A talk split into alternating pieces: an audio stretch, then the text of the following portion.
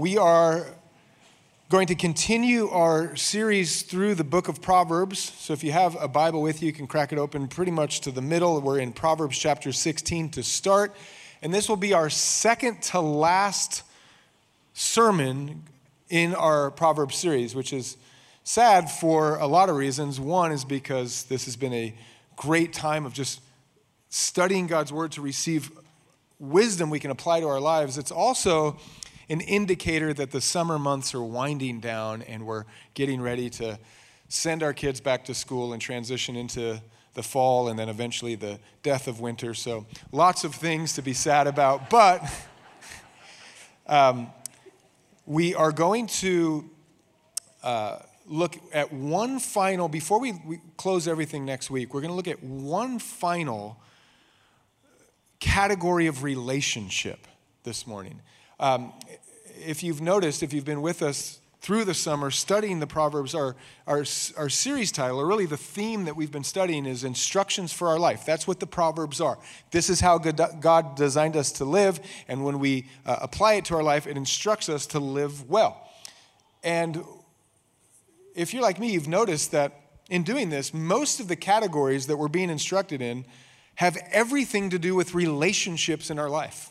Most of your life that needs wisdom and, and instruction and knowledge and understanding, your most desperate times for wisdom are with people, typically. And that's why so much of the book of Proverbs has been a case study in how to do well with the relationships that God's given us. And so, week by week, we've been looking at these different categories of relationships. We started with our relationship with God. The beginning of wisdom is to fear God.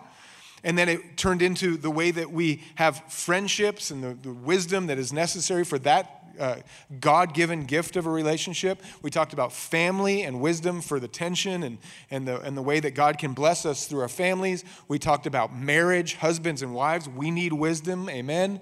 Uh, last week, we talked about just the wisdom that is given to us by God's word for how to instruct our children in parenting.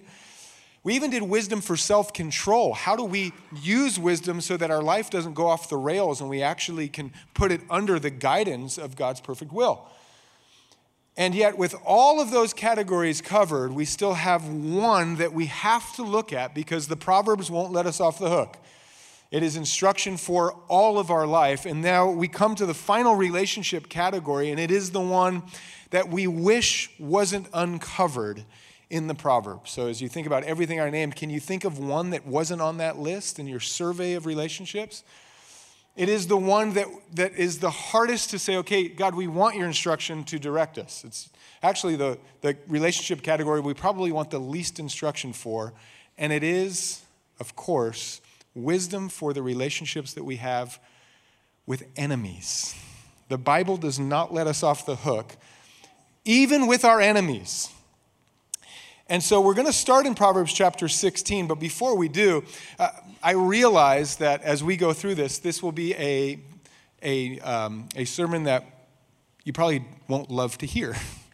this will not be a popular sermon um, because I think these are proverbs that we often don't want to apply. But to give a, a picture of maybe how our, our instinct is not to live out God's wisdom for our enemies, I want to uh, refresh your memory, maybe introduce you to the first time for one of the most beloved film characters in all of cinema. His name is Inigo Montoya. You remember this man? If you've seen The Princess Bride, you know who I'm talking about. If you haven't seen it, please go watch it. It's got a, got a lot of good lessons in it. But he is a case study in how we actually feel about enemies. He is a man that introduces himself to the main character as a man that is living his entire existence. His whole life is now to avenge the death of his father. And so we start with a quote from the famous Inigo Montoya when he says, I have dedicated my life to the study of fencing for the last 20 years, so that the next time I meet the six fingered man, I will not fail. I will go up to this man and say, Hello, my name is Inigo Montoya. You killed my father, prepare to die. And he's a beloved character. He's a beloved character for both Christians and non. But as a believer and a follower of the way of Jesus, we should listen to this man's vindictive heart and say, Repent, brother. That is not wisdom that you are living your life by. But what do we do? I can't wait till he meets the six fingered man. I can't wait till he goes up there and slashes his cheek and teaches him that, it, that there is death to be paid for death. That is a character we love because that character lives inside every single one of us. And when we come to God's word and say, instruct our lives, it only works if we're willing for every category to be covered. So uh, we, we receive wisdom not just for the relationships that we want to thrive on the vine, but also the relationships that sometimes we want to forget. And so this morning we look at essentially a playbook for peacemakers. And we'll start in Proverbs chapter 16, verse 7. The Proverbs are full of wisdom on how to make and keep and cultivate peace in relationships. And here's how we start Proverbs chapter 16, verse 7 says, When a man's ways please the Lord, he makes even his enemies to be at peace with him. And this has been a hold steady truth for our journey through Proverbs. That one of the principles to live by is if you really trust God with your whole life, He will take care of all of the details. Trust in the Lord with all of your heart, He will direct your steps. And if you do that and your ways are pleasing to Him, He'll even take care of your enemies. I love the word even your enemies, which means a playbook for peacemaking will include the most difficult and hardened and least likely people to ever come back around in your life. But it's also something that we have to do all of the time in the categories we've already studied. There is peacemaking and relationship repair that you need to have as husband and wife and neighbor and friend and family and parent and child because the wisdom given to us by the Proverbs is an ideal and it's applied into the real world. None of the sermons that we've preached can be applied perfectly, and all of them must be applied with a healthy view of necessary repair all throughout the application. And this one starts by saying, if you commit your life to God and your ways honor Him, your enemies are on the table for His repair. He will take care of even your enemies. So, what we're going to look at is essentially how those ways can be so honoring that we find peace. So, if you're a sermon title uh, note taker, the, the essential view of this sermon will be three practices for peacemaking. Three ways that the Proverbs will give us some of the direction on our ways to honor God so that even our enemies could be at peace with us. And as we look at part one, we have to look no further than what we already read in Proverbs chapter 16. The, the proverb is focusing on your way not the enemy's ways. It's a very difficult lesson to learn and be refreshed by over and over and over again. But as we start to live out the proverbs in our life, it is going to be a responsibility to you for you to focus on how God is working them out in you more than other people. In Proverbs chapter 11, it gives us a, a, an easier way to sink our teeth into this truth. It says, Proverbs chapter 11, verse 12, he who is devoid of wisdom, and you've got no view of wisdom for the people in your life, you will despise your neighbor. But a man of understanding holds his peace. So, the alternative to focusing on your ways is to begin to despise other people. And a sermon that has everything to do with peacemaking and reconciliation is an applicable sermon for our times because we live in one of the most divided times. Or maybe it's just par for the course for all of humanity, but it, it seems as though that the division that we all sense is a problem that is growing. And we can sense it in all of the ways that we interact with the real world. Uh, families seem to be more and more and more divided churches seem to be going towards more and more polarization. And of course, the nation that we live in right now it seems to be torn at the seams in the political divide. And you can almost size someone up by figuring out who they voted for, and you, you know everything about them at that point. And what this proverb is going to cleanse in us as people who want godly wisdom so that we wouldn't be devoid of understanding is to not point the finger at everyone else as the actual problem. Now, if it wasn't for that political problem, our country would be great. This political party is running it into the ground. Some of you right now are thinking he's right. I don't know which party you're talking about, but you think I'm right. if it wasn't for that neighborhood and the way that they just, they're, they're, unruly and they're ungodly and they're just off the rails in this generation, my goodness. And I'll tell you, the real problem when I get invited to Thanksgiving is that guy. and we all look out as a temptation that will turn into despising your neighbor. What is despising? What, what, what is the wisdom trying to prevent us from doing? Despising, in, a view, is looking down on someone. This, when you despise your neighbor or your enemy or your wife, child, neighbor, friend, or family, you have, they have done something in your life that is so disgusting to you because, of course, you would never do that that you've lost respect for them and you're looking down on them. And it's a challenging thing that has to get worked out in our heart because it exaggerates the person and it exaggerates you. They, they struggle with a sin that you don't with, so they're less than you and you're greater than them. It makes them small and it makes you great. Uh, maybe the best way to get this picture is uh, and we have this now in Boise, which I'm so excited about because the more that Boise grows, the more we get things that real cities have. We now have, I was actually walking down 8th Street with my wife last weekend, and we had an artist with her little easel up, and for a small price, she would draw a caricature of you. And that means that's like a real city thing to do.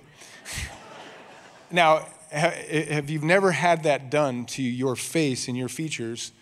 be warned that character drawings are a, a, dangerous game because the reason they're fun to look at is they take a feature that maybe you're trying to hide from someone because you don't love it about yourself and it expands the feature to make it comical. So, listen to the definition of caricature. I actually shared an example of it. I feel so bad for this kid, but I did.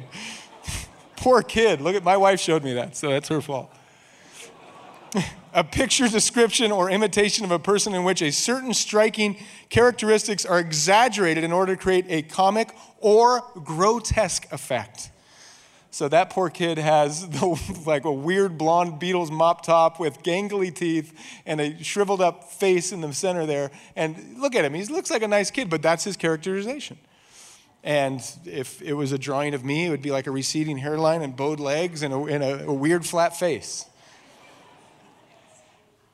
And the reason it's worth sharing in a way that we can laugh at, because when we despise someone, when we point the finger at a group and say it's their fault, what we're actually doing is we're making a caricature of their character. We're, we're saying that it's my enemy's fault, and we start, rather than accentuating one of their physical features, we start accentuating one of their sinful features.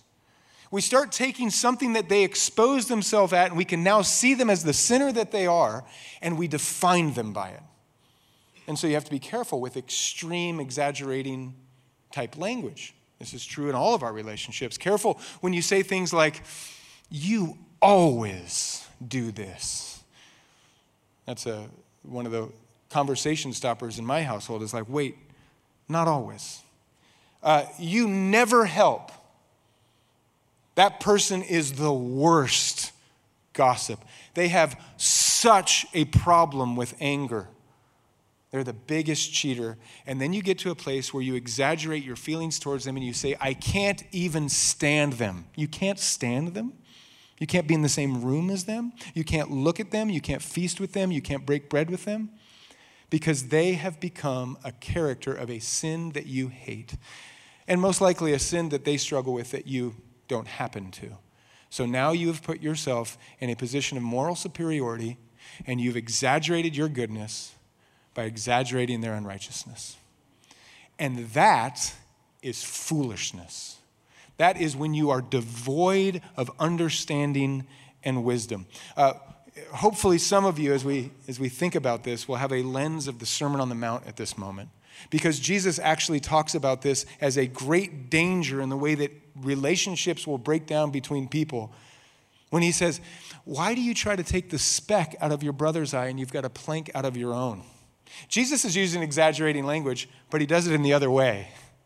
Jesus says what we should exaggerate or what should we, we should really allow to be accentuated is our own need for grace. And what should, we should see as a smaller problem is other people's need for grace. So that we don't try to blame our enemies or the groups that our enemies are a part of for all the problems of the world because it takes two sinners for every relationship to work and fail. So, the first difficult truth that will not make this a popular sermon is that part one is that we have to look in the mirror. There's so many relationship breakdowns that exist in our morning of worship right now. And wisdom comes in and says, You know whose works you really can correct by the grace of God? You know whose ways you can present to God in an honoring way? You really don't have much control over your enemies. You got a lot of control over your own life. And that's why the proverb says that if you have understanding, you hold peace. Understanding is the plank in our eye. Understanding is our own need for grace. Understanding is the fact that just because we don't struggle with a particular sin doesn't mean that we don't struggle with sin. To be peacemakers, we have to look in the mirror. Okay, that's part one. Let's go to our next proverb to look for part two in a three step program here for reconciling and peacemaking. Proverbs chapter 24.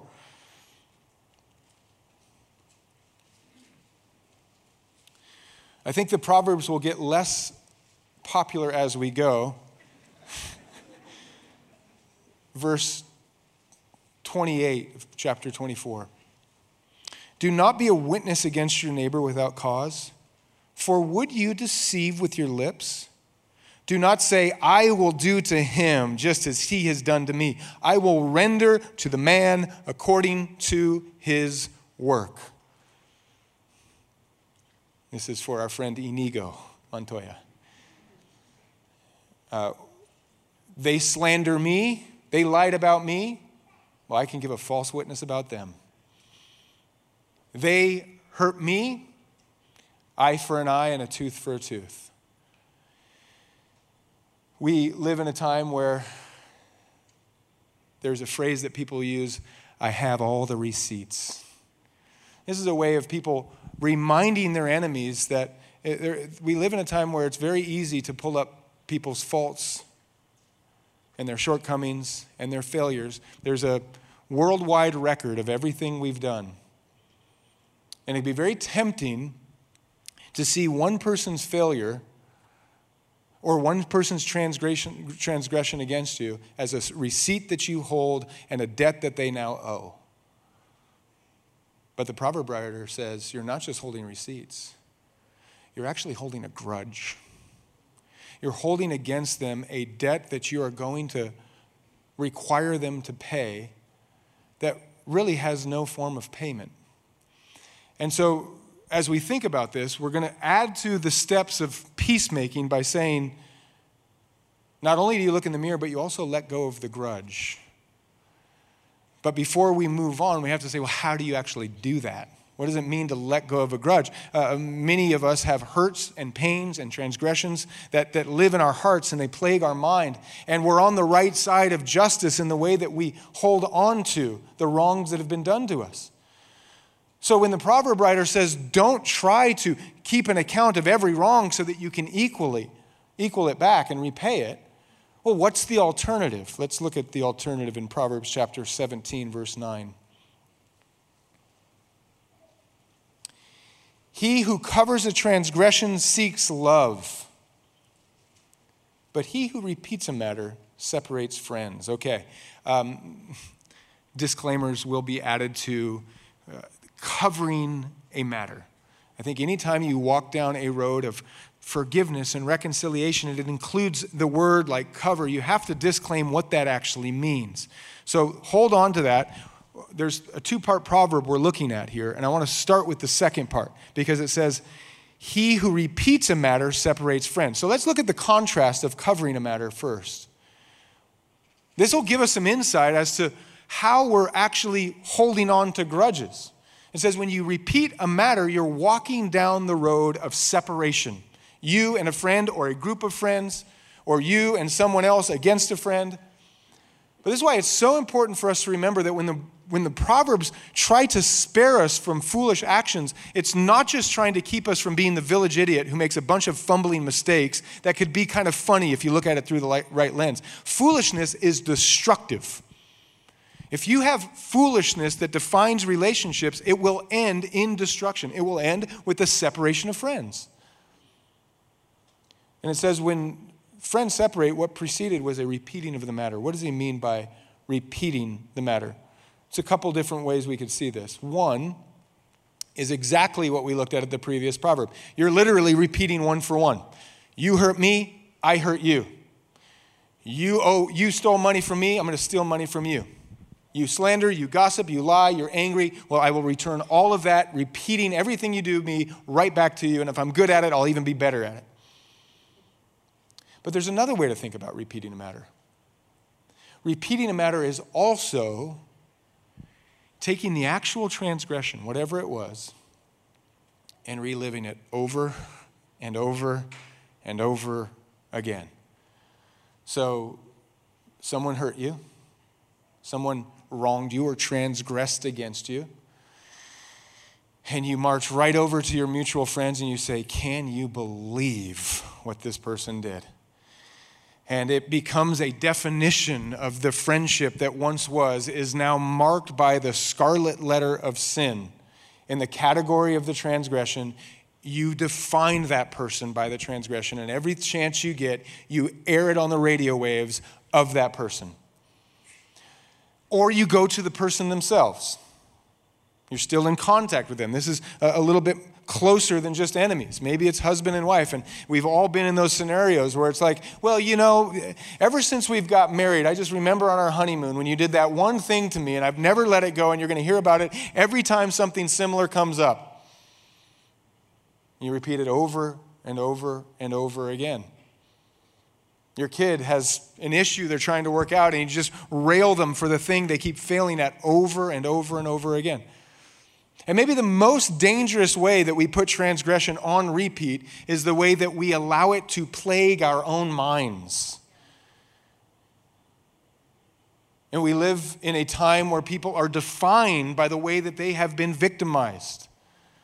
Someone hurt me, and now I identify as a hurt person in this way. And let me tell you all about my hurt and my pain and my struggle.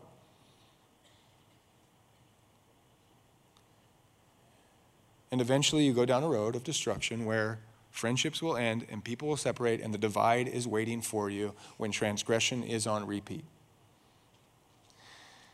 So the proverb says, cover it. Cover the transgression, seek love. What does that mean? Anytime you talk about covering, I already said we will disclaim it by saying, this does not anywhere in the text say cover up a transgression. So let me be very clear and over communicate a dangerous way that this could be applied by saying if someone has wronged you, never talk about it, find a smile, pretend it never happened, find the proverbial rug and put all of your emotions underneath it and move on, and someday you'll be in heaven. That's not what we're talking about. Don't do that. In fact, to over communicate that, I will include a disclaimer verse that we covered when thinking through what wisdom does to our lives and our ability to speak truth to one another in friendship, look what it says in Proverbs chapter 27. Open rebuke is better than secret love. Faithful are the wounds of a friend, but the kisses of an enemy are deceitful. Meaning, there are times where it is better to tell someone the real thing that's going on a sin, a challenge, a conflict in the relationship than hiding it and pretending it doesn't exist. The, the wounds of a friend are hard truths spoken in love that may be hurtful because they're true, but they lead to healing.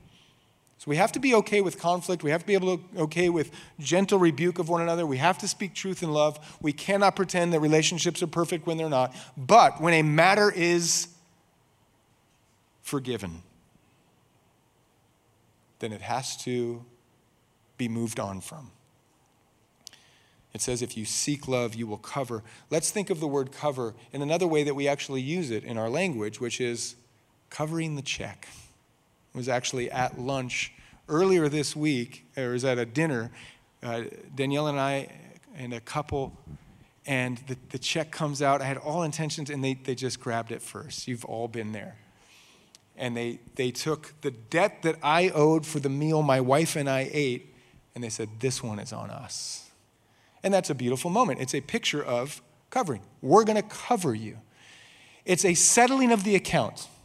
It is not to say, We're going to cover you, run after run out of the restaurant as fast as we do and we know the best hiding spots so they'll never find us and we'll never have to wash dishes to pay this off we're not just pretending the debt doesn't exist they paid it they covered it and as good friends after we moved on they never brought it up again could you imagine if someone decided to buy you a dinner and then the next time they see you then you're like yeah remember that dinner i bought you um, it was a little more expensive than i was thinking It'd be great if we could work out a plan, or, you know, maybe you could buy me a dinner next time. Now, in jest, all those things are fine. But when you cover someone, you move on. And you also, again, not a popular moment in the word here, you also do pay some of the debt. To forgive someone is to take on some of the, the pain and the hurt that that transgression caused and say, I actually am going to take that. It, it, sometimes feels good when you have an opportunity to get a person back through slander or talking bad about them. And when you hold your peace, when you decide to not take the opportunity to bring them down and repay them hurt for hurt, in some small way, you're covering an emotional hurt that could have been placed on them. You're saying, I'm going to seek love to this person. And love keeps no record of wrong. And love is long suffering. And love is patient. And love is kind. So when the matter is settled, it's settled. That is how we begin to let go of a grudge by not repeating it. How do you do it? Try it. All of us will have a lot of opportunities to practice this one uh, in the very near future you will have someone in one of the categories already discussed that you could potentially despise. Choose your least favorite politician, or your least favorite pastor, your least favorite neighbor, or the friend, family member that has wronged you. And when that moment comes where you can give them a little bit of emotional pain, don't. Take the thought captive, bridle your tongue, and don't repeat the matter, and the grudge begins to loosen. And if you do that, you're walking in wisdom. You're avoiding the destruction of fools. Now, let's get to the least popular part now, if we can. So, some of you are still here. Some of you have left, so I'm sorry. Um, hopefully, you heard the part about looking in the mirror. I'm just kidding. I was joking. totally joking. so, part three, um, we're going to look at a proverb that I hope will, there's a little tension in all of our hearts right now because all of us are tempted at times to agree with everything so far, but leave it less than Christ like. Because sometimes we can say, yeah, yeah, grudges are bad. So to bury the hatchet, you bury the person. You say, yes, fine, I'll never repeat the matter. I'll never talk about it again as long as I never talk to them again. So I'm fine. We're good. We'll just never talk again. The relationship is dead to me, and therefore I have no grudge. And the Bible doesn't let us off the hook for that. Because in a way, you actually are repaying them evil for evil still, because you're in some small part of your heart treating them as though they were dead. And so now the final step to this is that not only do we look in the mirror, allow the grace of God to start with us, and not only do we let go of the grudge, but we also long for their good. It is not enough for us to just pretend they don't exist. Look what it says in Proverbs chapter 24, verse 16 For a righteous man may fall seven times and rise again, but the wicked shall fall by calamity. Do not rejoice when your enemy falls. Do not let your heart be glad when he stumbles, lest the Lord see it and it displeases him, and he turn away his wrath from him.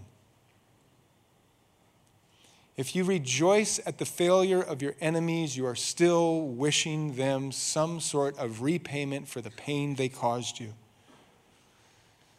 And again, it seems like this is so applicable to our times because we live in a world of the constant news feed. And for the most part, the news seems to mostly be gloom and doom, except for one small exception, and that is when your enemy fails. That's the only good news we have.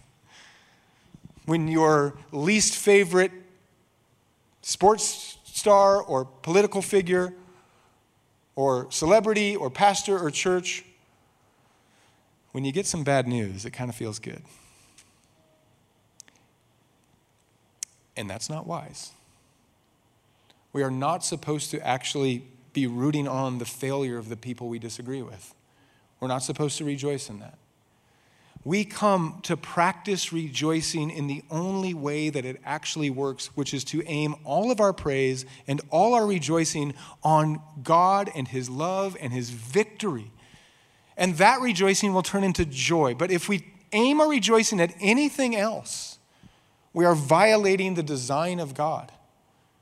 We are not supposed to rejoice when bad people get bad news. We are supposed to proclaim good news to lost people. That is our role in the entire the reconciliation plan that God has for our world.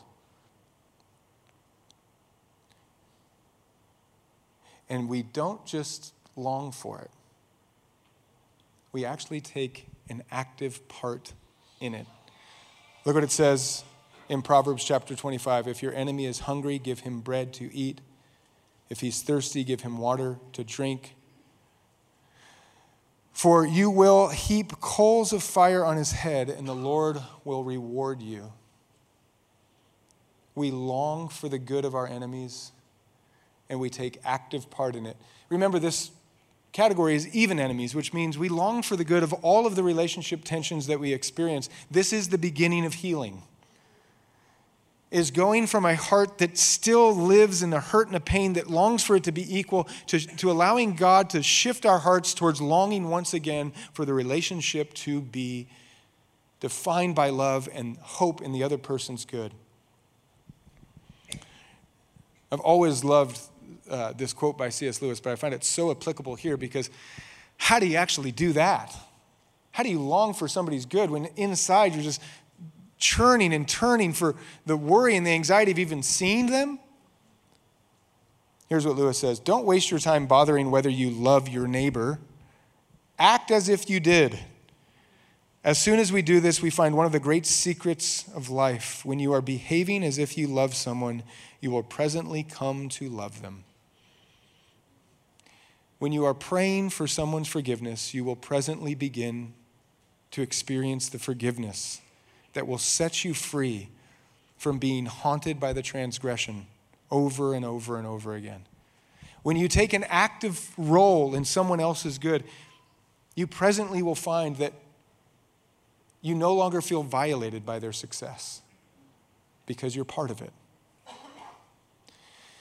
And this is where if you've made it this far, we cross the Jordan River of the sermon. It's like we listen to all of this, and at every point, at every step of the plan for a peacemaker, there's something that I said where you have every right to say, I don't know about that one.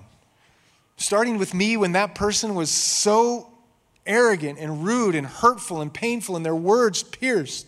And I'm supposed to look at my own role I say, let go of the grudge. And you're like, you don't understand the deep wound that I'm experiencing. This isn't a grudge, this is something that I'm scarred by. And we say, long for the good of someone that has hurt you. The, the question that should be stirring in your mind is, how do I actually do any of that? And this is where I am so grateful that we have come here in the name of Jesus this morning. We do not come here in the name of good philosophy or psychology or therapy or counseling. I think all of those things have some value in helping us find the hurt, dig around for the pain, even locate who it belongs to and who the problem started with. But to find the actual power to forgive even an enemy is an impossibility for every one of us. None of you should be receiving this like, okay, I'll add it to the list to do. I was going to run to Costco after, and then I'll forgive neighbors later or forgive enemies later. Every candidate who says, I'm running to heal the nation, will inevitably fail without the power to bring healing of forgiveness. And every person who leaves here clenching their fist a little bit harder to try to love better will inevitably fail one of these steps. Because every inch that we walk towards an actual road of reconciliation is exposing an absolute desperate need that we all have for what Paul called the power of the gospel to save. And wherever any one of these points offended you, we now apply the gospel to your life. And when we say, okay, we start by looking in the mirror, in the mirror, you will see a sinner that is saved by the only hope that you have for the free gift of grace. Every single one of us can look in the mirror and say, Yes, in fact, the distance that I have with my Creator is because of my sin, not His. And when we think about opening our hands to allow hurt to be healed and grudges to be let go of, we find a God who moved first. He didn't just open his hands, he sent his son to hang on a cross. And scandalous, the word says, while you were still a sinner, mm, there's, there's nothing that you did to come and meet God halfway. There's no part of the reconciliation that you took part in. He hung on the cross while you were dead in your sins demonstrating his love for you, seeking love to cover you. And when we think about longing for good, the whole gospel is given to us with this powerful invitation that you are saved by grace, not by works. And then God puts you on this path of good works that He prepared for you beforehand, all so that you could have this life of purpose and more and life abundant. The whole thing is the gospel. The whole thing is God speaking and inviting you to receive it before you ever give it away. To lower yourself from moral superiority, you must be humbled by the chasm that exists between you and the holiness of God. To cover someone else's hurt by absorbing it in, in the cross that you've picked up, you yourself have to realize you have been covered by the perfect blood of Christ, the one who knew no sin. And to actually live for the good of a lost and dying world, you must believe in a God who is good. And so we end with maybe the most crystal picture now of the gospel with all of those things in mind. We receive it first once again. How quickly we can hear the gospel, receive it freely, go live it, and then put our hands around the necks of those who are, are in debt to us as though we haven't been forgiven at all. So let me share one final moment of the gospel for you. 2 Corinthians chapter 5. Now all things are of God those who commit their ways to the Lord, He'll take care of it. It all comes from God, who has reconciled us to Himself through Christ. And He has given us the ministry of reconciliation. That is, that God was in Christ reconciling the world to Himself, making peace, playing the part of peacemaker, not imputing their trespasses to them and He has committed to us the word of reconciliation. This is the gospel. This is the reason that when we gather, we rejoice in Him and His goodness. And it is the reason that when Jesus was sending His disciples to go make disciples, He reminded them that wherever you go, whoever you meet, anytime you gather, you've got to hold the bread and the blood. Hold it at the center, hold it at the service in the very middle of it all. Because it is only the bread and the blood, His body and His blood given for us, that we can rejoice in the presence of God and we can take part in the ministry of reconciliation. So we have to take it all the time. We have to consume it all of the time to be refreshed in our good standing with God and to remember that every relationship this side of heaven will need to be repaired. And so God is raising up an army of reconcilers, an army of peacemakers to go forth and make repairs. Love enemies until they're brothers and sisters in Christ. Bring people back to the place where God can cover all of us equally in the grace that we so desperately need. And in doing so, our ways will be honoring to Him, and He will make even our enemies to be at peace.